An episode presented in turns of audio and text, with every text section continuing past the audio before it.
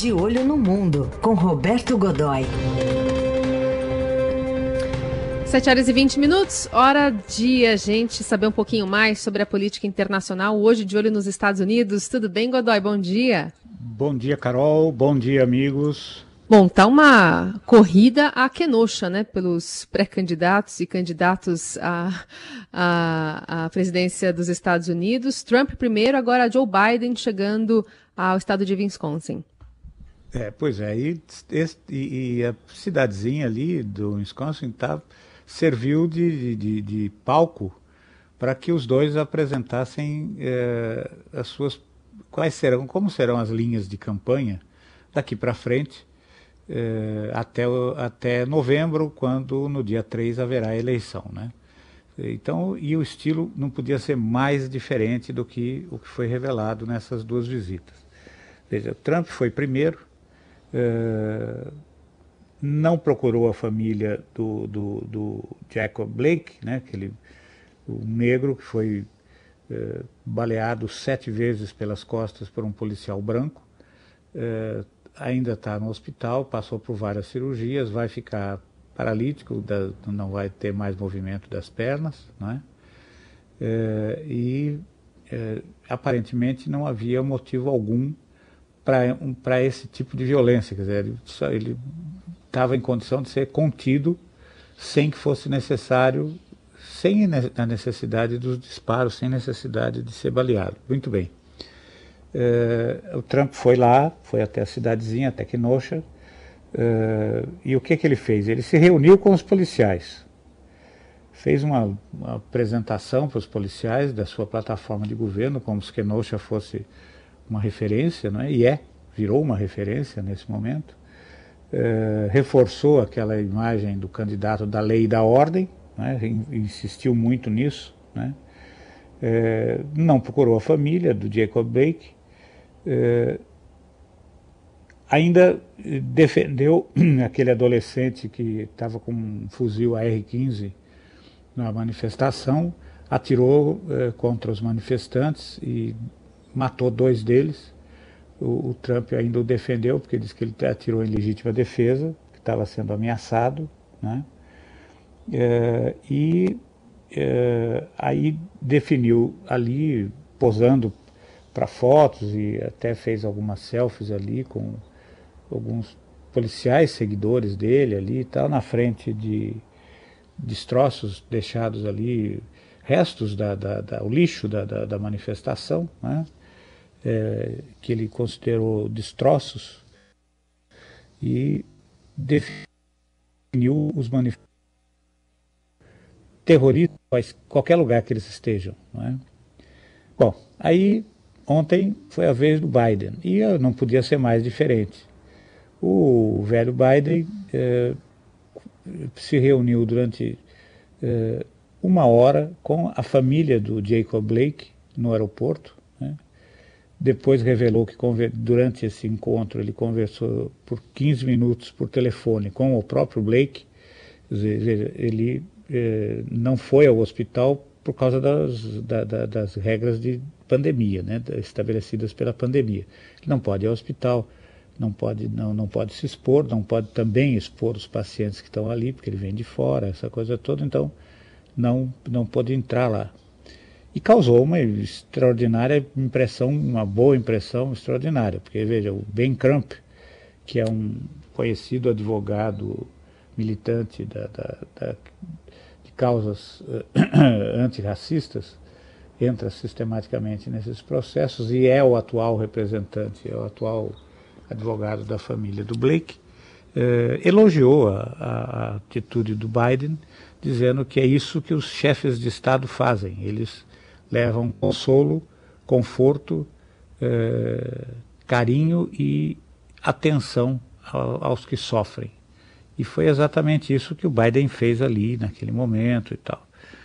Eh, assim, o Trump também, durante a visita da, do Donald Trump antes do Biden, né, durante a visita dele, ainda liberou dinheiro para a polícia ali, aquela coisa toda. Dizer, é uma situação muito, muito delicada, né? Quer dizer, veja, dois estilos muito diferentes, duas situações e o, o a, a, equipe da Casa Branca toda empenhada em desconstruir o, o Biden, dizer, é, e uma coisa que começa a surpreender, Carol, é que as pesquisas começam a, a mostrar uma certa recuperação, embora não seja nada decisivo, uma certa recuperação do Donald Trump por causa das manifestações. Aparentemente, o público eleitor, de maneira geral, não gosta, não está gostando das manifestações, acha que é. As violentas, especialmente, né, Godoy? E, é, quem. Especialmente, né, Godoy? Como é? Não entendi. As violentas, especialmente, né, que estão sendo usadas até nesse discurso. É, é verdade. Você vê ontem, ontem a, a, a Kellyanne Conway, que é poderosíssima e influente conselheira do Trump na Casa Branca, ela declarou que quanto maior for o caos, a anarquia e o vandalismo, melhor será para deixar claro quem é a melhor escolha para a segurança pública, a lei e a ordem. Bem, hoje, na edição de hoje do Estadão, o analista Thomas Friedman faz uma pergunta em cima dessa declaração. Ele diz: melhor? Como é que pode ser melhor se houver violência ou mais violência? Não pode ser melhor a não ser para a cabeça de uma pessoa, Donald Trump. É verdade. Né? Mas ainda assim, o que está acontecendo, e o, o, o, é estimado que é, cada vez, cada tumulto com, que, que descamba para a violência, é, acarreta é, leva, carreia, na verdade, para o Trump cerca de 10 mil votos, que é o que aparece nas pesquisas, né? ele está gostando dessa história. Né? Veja, uh, ele, as pesquisas indicam o seguinte, os, os 12 institutos americanos estão em campo nesse momento, 12 deles estão sendo levados a sério pela, pelos grandes jornais, pelas TVs, essa coisa toda, porque esse também é um outro problema. Há centenas de de institutos de pesquisa trabalhando nos Estados Unidos e é difícil saber ali nesse, nesse enorme conjunto quem é que vale a pena prestar atenção. Bom, entre esses, os 12 mais importantes ali e tal, estimam que o Biden tem uma, tem uma, leva uma vantagem ainda que varia de 2% até 8%. Por que essa é uma diferença tão grande? Porque depende do universo que cada um deles eh, considera como provável bloco de eleitores. O Instituto Rasmussen, que é um dos mais, um dos mais sérios e, e considerados, revela, no entanto, uma coisa interessante. 50% dos pesquisados, independentemente da sua, da, da, da sua filiação, da sua simpatia partidária, não, não gostam da, das, não estão gostando das manifestações. E, e poderiam, então, mudar, provavelmente vão até mudar a sua intenção de voto quando chegar a hora ali no dia 3, né? Então, eu acho que tem, além de toda essa questão envolvendo é, essas manifestações, esses vídeos que estão saindo, né? Agora é, saiu aquela imagem é, grotesca, né? De policiais encapuzando um homem negro, asfixiando ele, chegou para o hospital, morreu. É, e sendo pre... só após a divulgação desse vídeo, né? Que tudo acabou é, sendo elucidado, saindo de um segredo de justiça, a investigação e esses cinco policiais afastados. Mas é, existe também essa outra forma de abordagem e de, pensando nas eleições do, do Trump, impressionar, por exemplo, a, a, os laboratórios para produzir a vacina antes da eleição. Está sendo um jogo muito explícito né, é, nessa corrida eleitoral quem pode mais, quem não pode, e o uso da máquina pública para fins eleitorais, não? Extraordinariamente, como nunca anteriormente.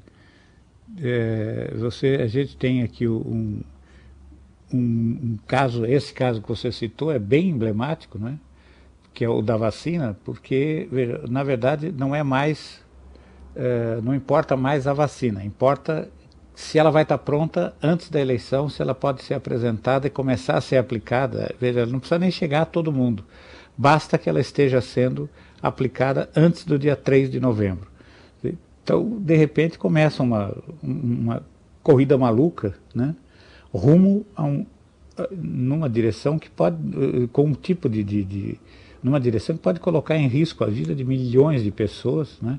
Porque suponhamos que eh, todos os testes, tudo bem, você testou, milhares de pessoas passaram pelo teste, mas não a escala é, tem que ser na, na proporção de milhões. Por isso, veja, ontem ainda a Organização Mundial de Saúde alertava para o fato de que você não sabe o que acontece, é, por isso é que precisa ir com calma, você não sabe o que acontece quando o uso é feito numa escala de milhões. Dizer, e, de fato, isso está ficando muito sério. Dizer, você está usando a, a máquina, os republicanos estão usando a máquina administrativa e os recursos uh, do país com um único objetivo, reeleger Donald Trump. Dizer, não importa o que vai acontecer no meio. Então é uma, aquela coisa assim, eles estão no ponto A, a vitória nas eleições é o ponto B. O que acontece entre o ponto A e o ponto B que tem que ser atingido, não interessa. Isso é muito, muito grave, né? Muito grave. Bom, a gente vai continuar é, observando né, essas guerras de narrativas e como cada um está se posicionando. É, é, como a oposição ficou muito mais é, acirrada e vai ficar né, nos próximos meses, ainda até novembro, na corrida presidencial nos Estados Unidos, sempre com esse olhar afiado também do, do Roberto Godoy aqui, o nosso privilégio. Às segundas, quartas e sextas. Godoy, obrigada, viu? Até semana que vem. Bom fim de semana. Obrigado, até domingo, até segunda. Um abraço.